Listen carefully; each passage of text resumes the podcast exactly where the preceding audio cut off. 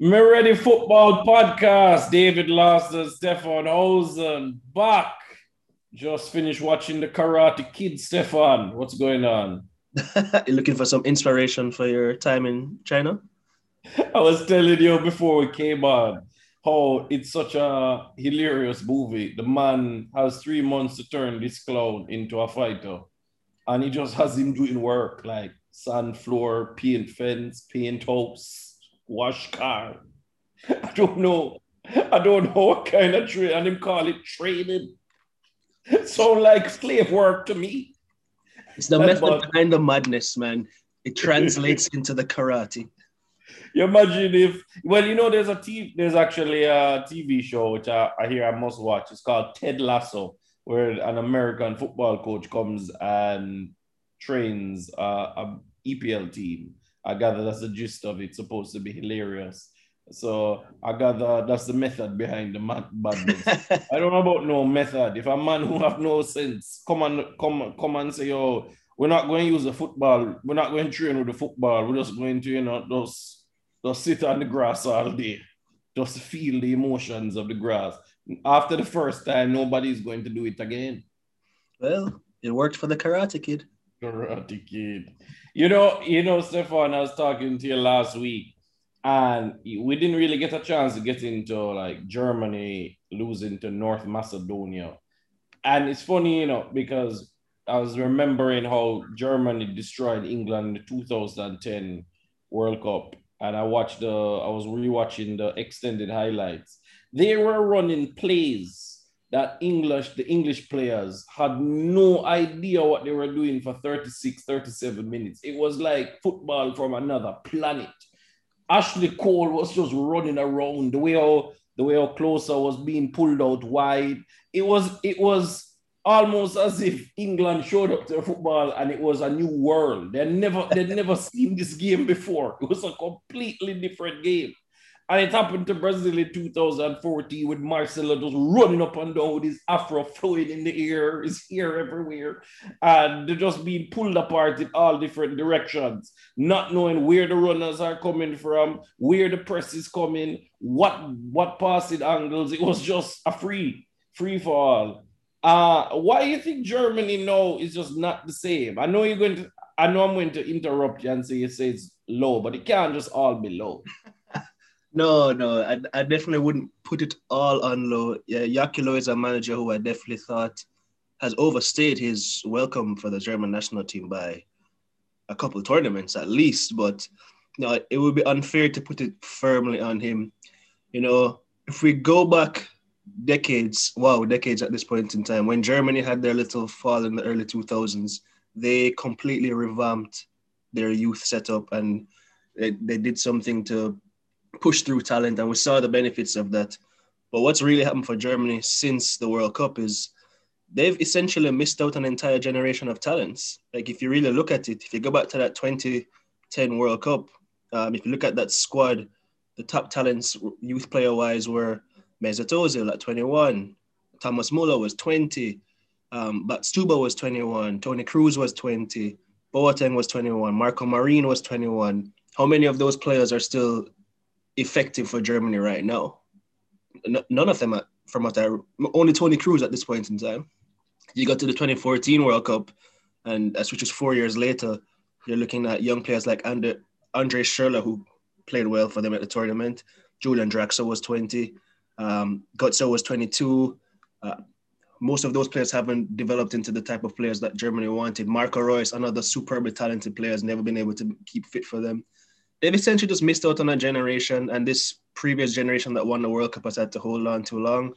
Löw has been hesitant to push forward younger talents coming through. So everything kind of seems a bit rushed at this point in time, and it hasn't translated well onto the pitch. And now what we're seeing is Germany might even be bringing back some of those players, such as Boateng and Muller, because they didn't get their development right. Yeah, defensively, it just hasn't been right. They still have a, tremendous amount of talent, and I don't think I think based on the the talent, just the natural talent of the players on the pitch. If someone said to me, Germany is going to win the European Championships, I don't think anybody would be surprised.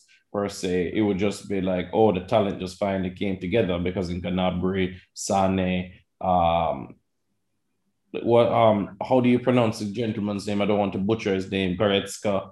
Players like that, they have enough talent. Kimmich, there's more than enough talent. I feel, I feel with Germany though, is that with even if they're good players, and even if if Werner and Kai Havertz finally knock on and reach their potential. I don't see any of them being what I would consider the best players in the world conversation. You get what I'm saying? I thought Sané could have been it, but I don't see Gnabry the same. I feel like they're all just extremely good talents, but none have the ability to go to that next next level.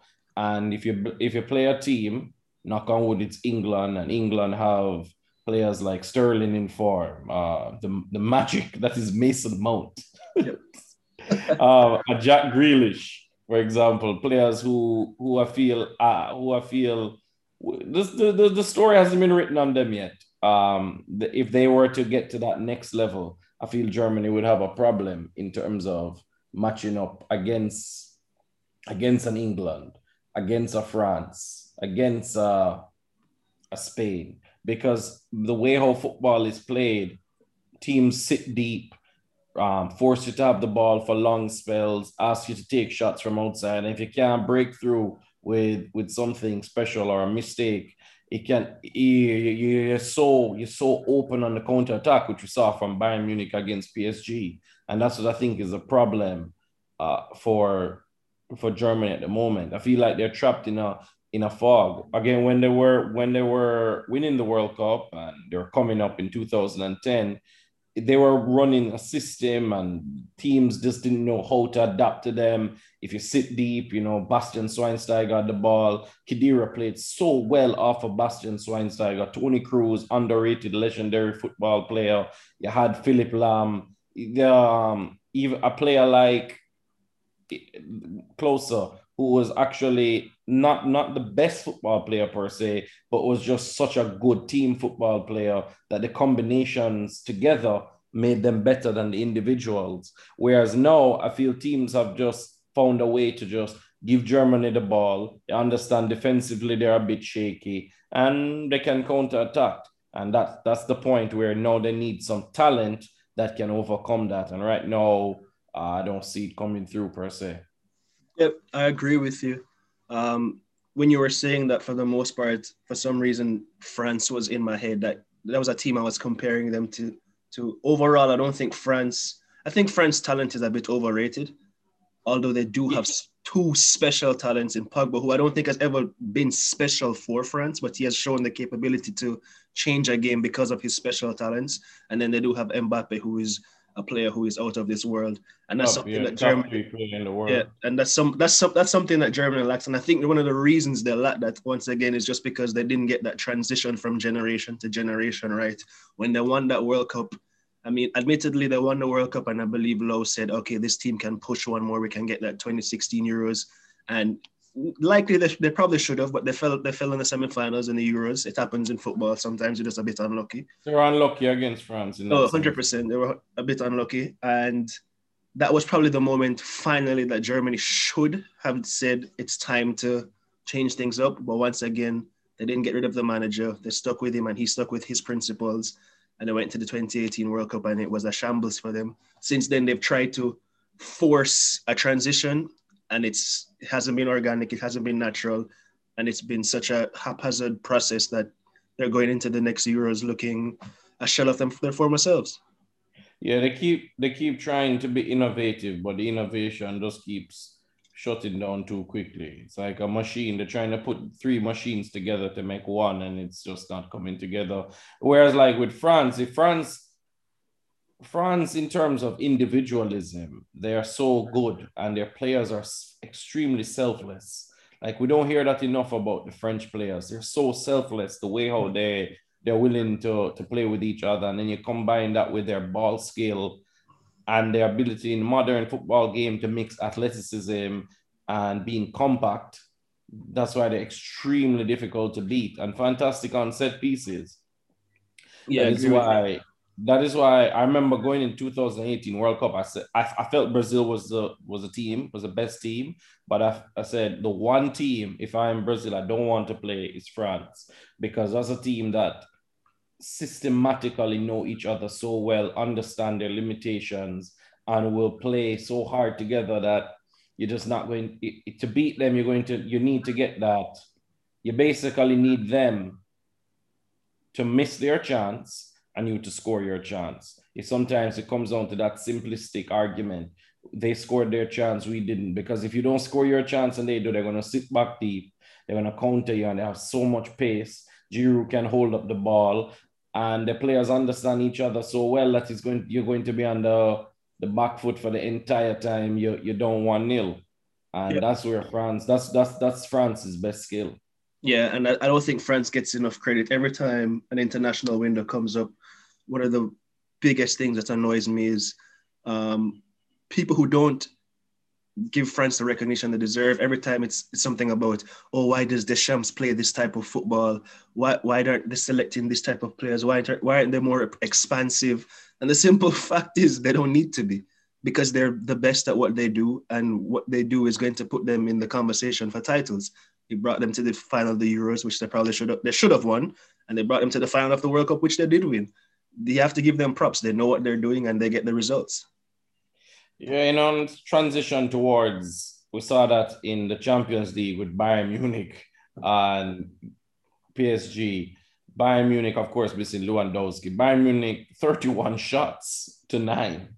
You know, having all of the ball but losing 3 2. And it wouldn't surprise me if next week, uh, when they play, Bayern Munich actually win the game. I just don't know if Bayern Munich can keep a clean sheet. Boateng, what Boateng did for that Mbappe last goal was actually quite tragic. I have no idea what he was doing, where he was backpedaling to. Mbappe picked up the ball initially in what I wouldn't consider a dangerous, dangerous position, goal scoring dangerous position. But the, by the time he got the shot off, he was basically right in front of goal. I just don't understand what Boateng was thinking. Like Boateng absolutely didn't commit. He just kept backing off, backing off. I, I don't understand Boateng. I really don't. I've never really rated him. And, you know, this goes back to 2010. I remember when he was on Manchester City, I thought he wasn't very good. Um, then he went to Bayern Munich and played very, very, very well.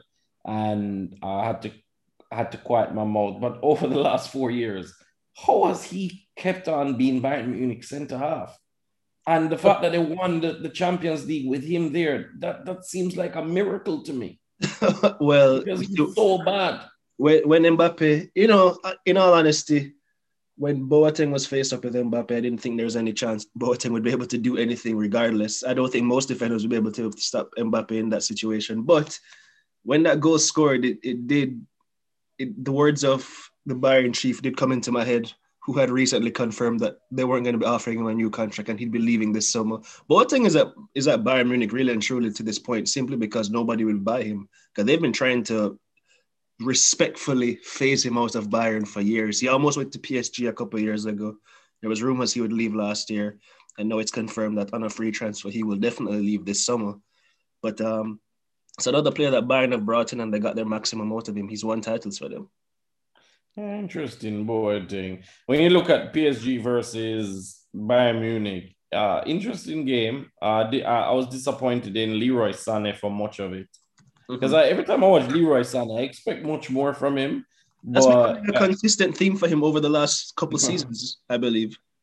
Yeah, I don't know. I may, you know, I'll give, give him a break because he had the injury, but I expect more. But as I said, you know, they're going to Paris. There's going to be no crowd. So I wouldn't be surprised if Bayern Munich wins that game. It's just about keeping the clean sheet. But moving on to Real Madrid versus Liverpool, man, I had to quiet my mouth. Junior, oh yes, you did. Junior, Junior says, man, say I'm your senior. You scoring two goals against Liverpool. I still don't particularly rate him, but hey, for that day, I have to give him his ratings. But I thought it was more of a return of the Real Madrid midfield um and how they were able to win the Champions League in previous years.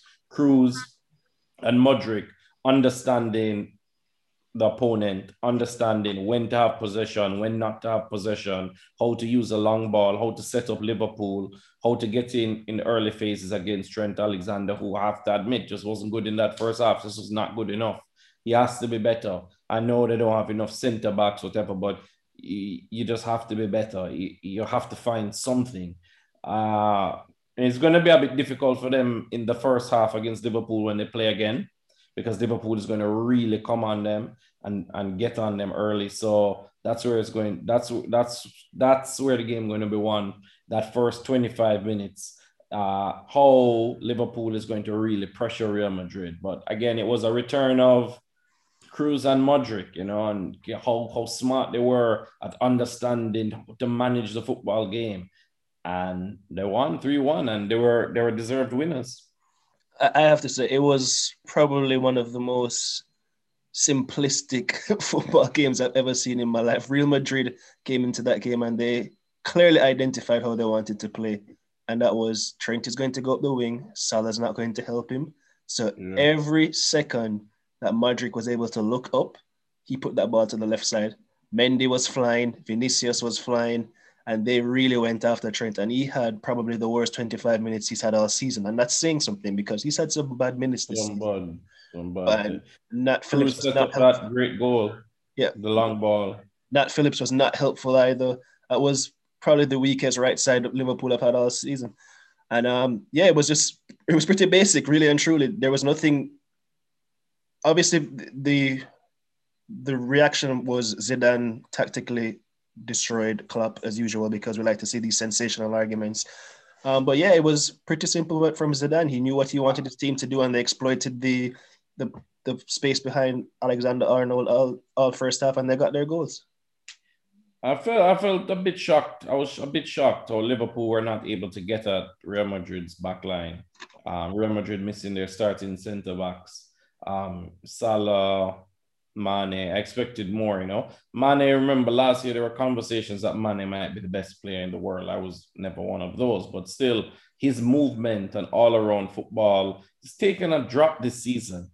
He oh, hasn't. I think that's that's that's where Liverpool has has really missed missed the beat this beat this season. Mane is just not the same player that he yeah, was early in the one half seasons earlier in the season, a lot of the focus was on Firmino not being the same player, where I thought he did drop a level, but to me, Firmino has never been the one who is decisive in regards to assists or goals. I thought Firmino, for the most part, if he was a 10 out of 10 last year, he might have been a 7 out of 10 for the early parts of the season. Mane, Mane is not getting a passing grade for me this season. He's been disastrous. Um, but then again, the entire team has been disastrous. My, my, what was most interesting about the Liverpool game for me from their perspective. And it's funny because again, media perception, you'll never hear this said about Klopp. But did Klopp overthink this game? Did he tinker too much? If this was Pep Guardiola, would he we would definitely be hearing why wasn't Thiago played? Why was Keita the man sent into the midfield randomly against the best midfield in Europe? But you know, because it's Klopp, you're not gonna hear that. Yeah, but also Liverpool recently won a Champions League, so you have to give them that. Uh, I think I think where where where it, where it is that Liverpool had the problems was their, their big players just didn't play. Sometimes you know you always hear the argument: the big Windows DAP, we're not playing well enough. Just not getting on the ball. We're not doing this. We're not doing it. And it's always like why? And there's always tactical reasons. Oh wow, West Ham just scored. Jesse Lingard, my God, Welcome to the Euros. I, I, can't get this guy out of my life. I your really can't. Player, your what the hell? What the hell? oh, how is this guy doing this, man? Declan you know, Rice celebrated. Declan Rice looks like look like he would be Jesse Lingard's uh, hype man on stage. You know, the guy who would be doing the dancing. Grad, you know, Jesse Lingard is doing the rapping. And um, Declan Rice is doing the dancing. He's just cheering him on. What? How is he scoring? Looks like he took a deflection though. Jesse uh, Lingard to the Euros. He's gonna be England's number 10. Well, you know, hey, Jesse Lingard, I will give him this. Uh, I don't even know if he took a deflection. It just looks like a great goal. Uh, I give Jesse Lingard this. I'll get back to Real Madrid shortly. My thought on Real Madrid. It's a really good goal. No deflection. Jesse Lingard did score the critical goal against Croatia. And in that game against the Netherlands, VAR was marginally offside, or else you know England would have beaten the Netherlands in that game. So and he he has a he has a knack of being at least a good um I can understand his inclusion for being in the squad for England. I do wish that England had better had a better um squad squad player. Yeah. Uh, but to be fair to Jesse Lingard, and 1000% hold my hands up, he was trash for two years at Manchester United. He has done what he's everything possible um, you could ask for from him at West Ham. Um, still not good enough in my opinion, but if he goes, I'm not going to call Southgate Dumbgate. I'm not going to call him Backward Gate. I'm not going to call him Lockgate. I'm just going to say, hey, the man answered. The man played well in the second half of the season. So yeah. here's, here's my thing about international football and in regards to Jesse Lingard. International football is a seven game tournament at the end of a season. International football is the most fragmented, haphazard collection of nonsense that we see in football every summer that there's a tournament. And when it comes to squad selection, I keep telling people this a manager is not selecting necessarily the best 23 players available yeah. to him he's selecting the best squad. He's selecting a squad that he's he's thinking, in case this happens, I can do this. This might happen, so I need this. Jesse Lingard is an international tournament footballer. If he's playing well, I don't necessarily think he's a bad inclusion for England's squad. If you go back to the 2018 World Cup, he started every game, I believe, except the third place game, and he had a very good tournament. And England went to the semifinals. If he's playing, too many chances and fell down a bunch, but yeah, but he was. But that's he played. But he played the Oxford. That was supposed to be the Oxlade Chamberlain role. Yeah, and, and he played it as w- better than anyone could have imagined. Exactly. I remember screaming at the television in the first game, Lingard, how many chances do you expect to get? Yeah, like that's the thing. Like, he's not world class. He's not I just say he's going to miss his chances, sure. But in that role, if you want a player to play that specific role, like Southgate is likely going to have him playing the same role he played in 2018. Yeah. There's probably not many. comes better... on my screen? Who just comes on my screen? Gareth Southgate. The TV's on mute, so I don't want to hear them talking. I know they're going to talk some crap. The, the the Lingard, you know, he has some touches. He's a versatile football player, which sometimes a curse because you don't know where to play him or whatever. But master, you know, jack of all trades, master of none. Master of none. Yeah. Um, but it, it, it makes you wonder, like, couldn't he have done something for United? Like, United doesn't have a deep bench. Like, this West Ham is a team battling for European places. He's been one of their best players. He's not good enough to, to why was he not good enough to contribute for United? Um, there, there, could be there could be a few reasons for that. You know, really and truly, I think there's a psychological reason to it for sure. Sometimes players just lose their confidence. We need to remember that these guys are human beings. They're, if they're in an unhappy situation, you, things translate on the field. And then outside of that, there's just the idea that some guys need to be the big fish in the small pond. Some guys can't be the small fish in the big pond. I there's uh, there's just, so just many that it's just a lucky run, and I'm just praying that it continues in the Euros. Or or it could be that simple as that. You know what's funny? I did see a rumor today that Arsenal are gonna try and scan get Jesse Lingard, and I thought that was funny because I've seen this guy dance on the Emirates too many times.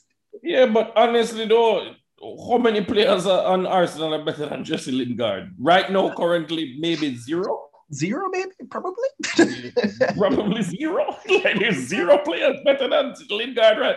There's been no Arsenal player, but since Lingard has moved to West Ham, there's no player better than him. Oh man, uh, Lingard, Lingard. I don't think that's a sign in Arsenal should make if they want to go forward. But, oh no, I think he's too old yeah, for sure. He's, but, uh, he's 28 years old. Hilarious. it's hilarious that Jesse Lingard is 28 years old. 28 let's, let's, let's go. At, He's 28. 28. Wow. I thought he was younger than that. I oh. really thought he was long, younger than that. I have to check that. That, does, that, that doesn't sound right. He's 29 in December. Woo! Yep. Talk about old age. Oh, yeah. Yeah, yeah yes, he is. You're right. Lingard. Lingard, um, player that maximizes his potential. He can, he, he's gotten everything out of his potential. For sure. Um, so, but this this podcast is becoming a Jesse Lingard podcast, podcast so we need to end it. Let's, but let's moving on, but yeah, moving on to next week though. Manchester City, you know, we, we already spoke about Real Madrid. Um, Real Madrid going to Anfield. We know what that's going to be about. Anfield, Liverpool without the crowd, they're going to come out hard for the first 20 minutes to get that early goal. Real Madrid is going to be under serious, serious pressure. Um, Kroos and Modric, their age, you know, Modric is 35 years old. Yeah. Start to feel that press. They, you know, they're gonna, they might, they might break. But that was a vintage Champions League performance from Real Madrid, the all-time greatest Champions League club. But moving on, Manchester, man, Manchester City versus Dortmund. I tell you, Manchester City players have such fear and such scar tissue in their heads when they play the Champions League. They they were, were very fortunate to beat a, a poor Dortmund team. Oh yeah. Uh, as we said in the podcast last week, Dortmund. I mean, Man City cannot afford to lose to Dortmund. And you know what? I feel like they're going to lose. I've, Yeah, I've- I I've would no- not be surprised after watching that game. I would not be surprised that they lose. They they make such so many stupid mistakes. Their players play the game in a way, in a manner that is just so brain dead and nervy.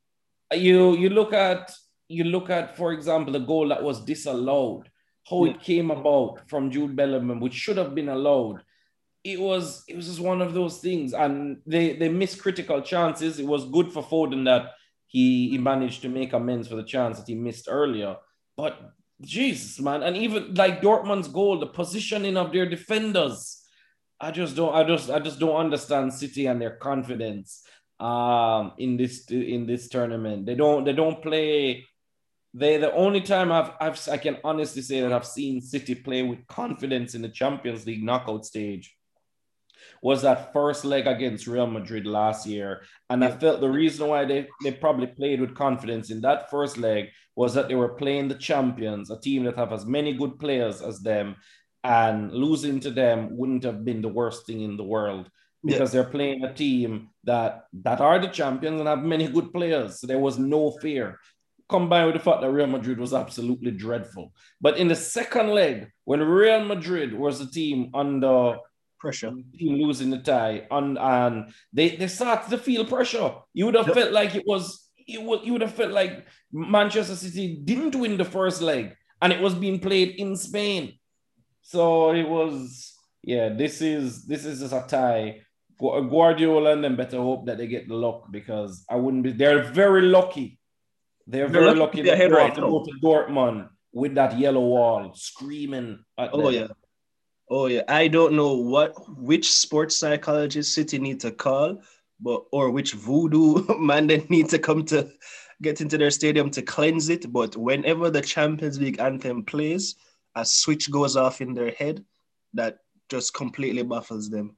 I, I bet a Dortmund team would have beaten them. I bet um. City would have A beaten them. hundred It's just that Dortmund isn't that good. That's that's the only thing that happened. Is that Dortmund isn't that good. if Dortmund Haaland isn't had if Haaland had played as well as he did in the previous tie against Sevilla, Man City would have lost that game. And they're missing Jadon Sancho. Yep. Uh, unfortunate. I really would have loved to have seen Sancho play. I don't think Sancho's talking about yours. I don't think Sancho is gonna go. I think Sancho's injury is worse than they're letting on. From what I've been reading on different blogs and stuff. That would be a shame. His, But- his injury is a bit worse than they've let on, but we shall see. Uh, but yeah, City, they dare not lose. They better, they better find something. They better find some luck. Um, the next round, eh, they and, it will be, and I really hope. Not a fan of City. I really hope they do get through because I would rather see City in the semifinals against Bayern Munich and PSG just for football's sake. Because Yeah. I like to see the best teams playing against each other. For sure. I, I sent you I sent you an article today, a top 10 midfield article list. And Kanté was on it. I don't know how he keeps making these lists and he doesn't start for Chelsea. I, I, I don't understand how you make lists that you're on it, but I'm not talking about Kanté today. Mason Mount was on it. I have what is going Mason Mount is Mason Mount would be lucky to make a top 10. A In top Egypt. 10 England midfielders. I think you're And of course, I'm hyperbole, hyperbole. But come on, Mason Mount isn't that good. Mason Mount, shout out, scored a good goal um, against Porto, did absolutely, made 12 passes in that entire game. Uh, look, there was nothing dynamic, no dribbling, no anything about his performance, no great passing, no slip passing. But yeah, he scored a really good goal against a Porto team that pressed them and should have shouldn't have lost. But hey, Chelsea was able to get the get the great great result. Mason Mount. When we talk about overrated, people always say English players are overrated, and that's a overrated term. Mason Mount is becoming one is becoming the most overrated player. He really is. And, and, and it's gonna it's gonna happen. And I'm calling it now. Once he flops at the Euros, that's going everyone is I'm call, everyone is going to say Mason Mount so overrated, typical overrated English player. Typical. and, and this time I'm going to agree with it. Yes, he's overrated. Let's let's unpack that. This article that you sent me, top 10, it has let's just clarify where in the list they have Mason Mount. They have him what fifth, I believe they had him. Yes, they have him fifth. They have him fifth. Kevin De Bruyne was one. Was one, yeah. If you are of the belief that Mason Mount is the fifth best central midfielder in the world, you are overrating him. That isn't even a question. I like Mason Mount. I'm not as critical of him as you are, but I have to say, if it's one thing that he does possess, it's clearly a superb publicist because not even two months ago, everyone was talking about how this guy was lucky to be starting and he's only starting because Frank Lampard is his, his secret uncle or something like that. How is he making a top five list? Because all of a sudden, all of a sudden, to, when when Tuch, um, Tuchel came in, I know I'm butchering his name, came yeah. in, people thought, oh, he's definitely going to win. And then he didn't. And he continued to play decently well no, it's it just gave license for those that did like him to say, yes, you see, it wasn't Lampard. You were wrong. And no, they've just gone absolutely crazy. Every every five yard pass that he does, you would think that he was making he was making a Ronaldinho type step over. He, he tries to dribble against Porto twice. He fell down. There was moments in the game where he couldn't get past his mark, and I'm like, yeah, he's okay. He's a good, he's a good, decent football player but like, come on, this top five and and now all of a sudden he's a guaranteed starter. And I love the way they break him down. I love the way the English break him down. Mason Mount is a fantastic football player, and then they always go into he understands the system and works hard. Uh, he he's he will do the job or whatever. I've seen those players all my life play for England. Nothing has ever happened. Nothing good has ever happened. You know what's interesting? You know what, type of, you know what type of football players I want? The players that that that we say that player is so skillful. You you you come to himself, I'm going to tear you apart. Those are the type of football players I want. Yeah, I agree with you there. No, what I'm th- guaranteed starter for England. I I would assume he would be competing for a spot with the great Jesse Lingard. Well, yeah, because I don't think Lingard is going to start. Uh, I don't think there's any way Lingard starts for England. I say he's going to be the squad player, yeah. and that is that's dangerous because if England need a goal or if it's, if it's a nil-nil game and he brings on Lingard before a Jack Grealish, for example, and England don't do well, you know, here we're gone in England again. To keep going, the, the people, the fans are going to absolutely kill Southgate. Yeah, but so, I had to I had to bring up Jesse Lingard again because I believe he just scored again. Darn, I keep telling you, you know, Stefan, you're ahead of me. In, in, uh, I'm sorry. I'm sorry. Stream is, is is behind, like two minutes behind. I'm sorry. We're talking about Jesse Lingard. Leicester is in big trouble of losing the top four spot again. And this is a game that they needed to win. Long ball over the top. I don't know where where the goalkeeper was going, running like he heard his mother calling him. And Lingard scores. Where where where did Kasper Schmeichel go? Why did he run out there? You are a goalkeeper expert, and you know I don't trust them. He's running out to the ball, long ball over the top. Long ball, good long ball, line, high line at the half line. He runs off. You know, um, it is what it is. we don't need. To, we don't need a combination. A combination of mistakes from. Cause I don't know why Kasper Schmeichel is running out of the goal. You know, I have no idea where he's running to. But you you did raise an interesting point there. Leicester look like they're about to lose this top spot. I think a gentleman by the name of Stefan Hausen said a couple weeks ago that he didn't have much faith in Rodgers and Leicester. I, I still don't see it. Yeah, they're in trouble because Liverpool has caught form. Liverpool has caught form. Indeed, they're losing Lingard there. It's a great run by Leicester. Les Jesse Lingard is a super intelligent football player. Not much. If he had more ability, he would be world class based on his um, mental ability.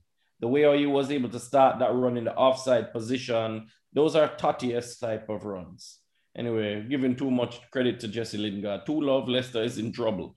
and there that's that's going to be that oh you know we're talking about you're talking about squad selections you know not necessarily best you yeah. know when Eriksson was picking squads for England World Cup it was like mate you know English you know this is the word mate like what are you doing everyone's where's the thought was there any thinking in this like and and then when we had Roy Hodgson for the Euros it it was my God, did you just did you just did they just give you 30 names and you just randomly pick them out of a hat? Was that the, was that the way how the team was selected? Oh, anyway.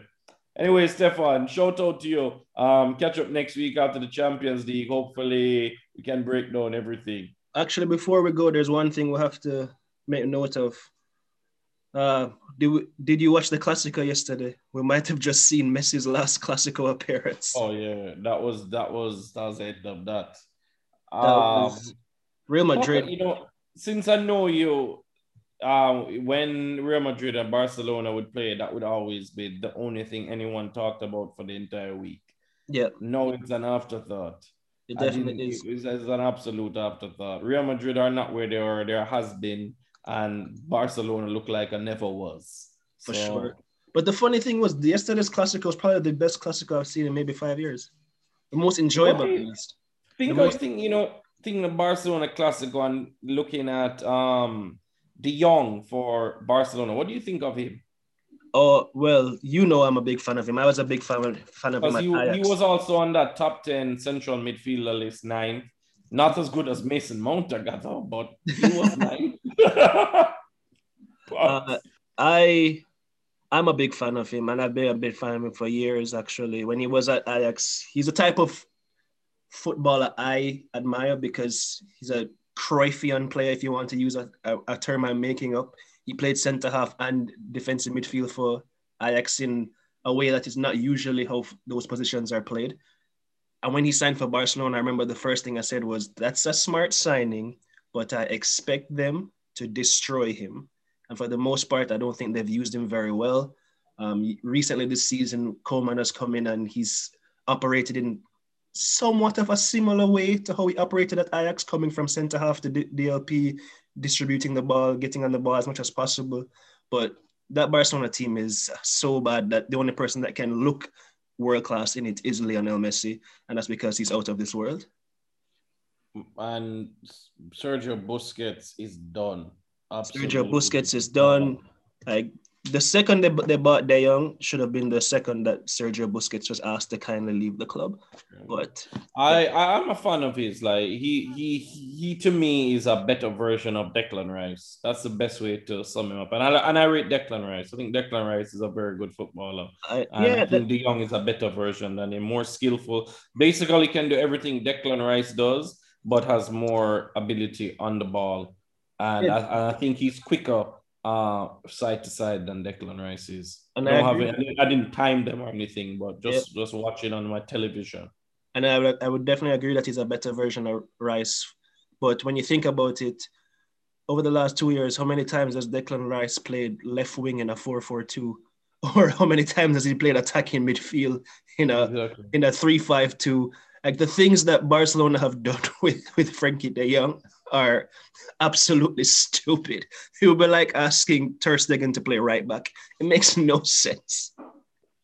The, definitely, he's a key to the Netherlands doing. If the Netherlands are going to do anything at the Euros, and I feel like it's unfortunate because the Netherlands seem to have a good setup going two years ago, but the Euros moving one year, it seems to have it, it's gonna the the many Van Dijk not being there, Wijnaldum not being in the same form, uh, Memphis, hmm, Memphis at least Memphis is healthy, but is no longer the, they, they seem to have lost the trick.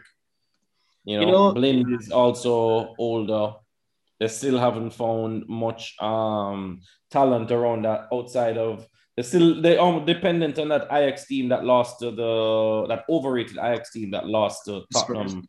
Yeah, a, you, you make a good point about the Euros moving and it's hurting them in regards to the likes of Van Dijk. But if you remember last year, they were going to go into the Euros without most of their forwards because Memphis, I know, I remember Memphis. Memphis yeah, Memphis was injured, and Dan, Donyell Malen, the young PSV striker, was also injured. So, so it's six or one half done of has the half dozen of the other because it just seems that whatever year this is in, they're gonna go in with a depleted team. I don't think the, um, the yeah, you know, Wijnaldum isn't the same player that he was last year. The uh, fact that Wine, it tells you the fact that Wijnaldum is being asked to be the Netherlands playmaker, and Wijnaldum is a really good versatile football player.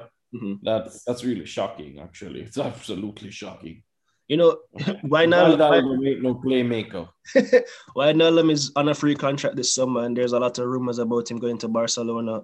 You know, and I watched that game against Liverpool, and I said, you know, Wijnaldum's a pretty smart, intelligent player. I, I think he'll be a good pickup on a free transfer for most teams. But against Real Madrid, I said, if Barcelona are really the team that are going to pick him up, they should just stop attempting to win championships. It doesn't make any sense. unless they have better players and they want him to be on off the bench. Like that Wijnaldum would have been a signing that they would have made in the early 2000s when they already had Deco, they had Giuly, and they wanted someone to come off of the bench to complete their team. Yeah. Uh that that that's how it is. Wijnaldum has zero assists all season long. Zero.